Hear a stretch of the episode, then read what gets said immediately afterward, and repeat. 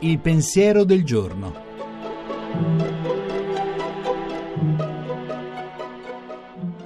In studio Monica Mondo, giornalista, autore tv.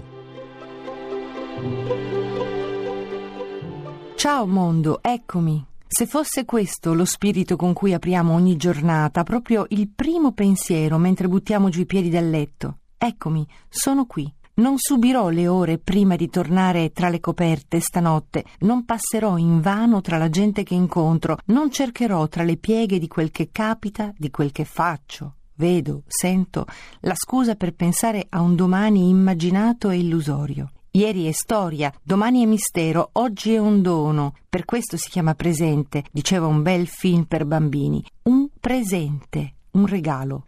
Dipende dalla voglia di accoglierlo e di farne un'occasione. Dipende dalla coscienza di me, dalla letizia che ho di esserci al mondo, in questo mondo. Non è consolatorio scovare il bello e il buono, strategia per vivere, non vivacchiare, sopportare la vita, perché c'è del buono in questo mondo ed è più facile accorgendosene spalancando gli occhi, tener vivo in noi quel gratuitamente riceveste, gratuitamente date, che dovremmo appiccicare sul cruscotto della macchina, sulla manica del cappotto, sul barattolo del caffè, per averlo sotto mano e far memoria della verità.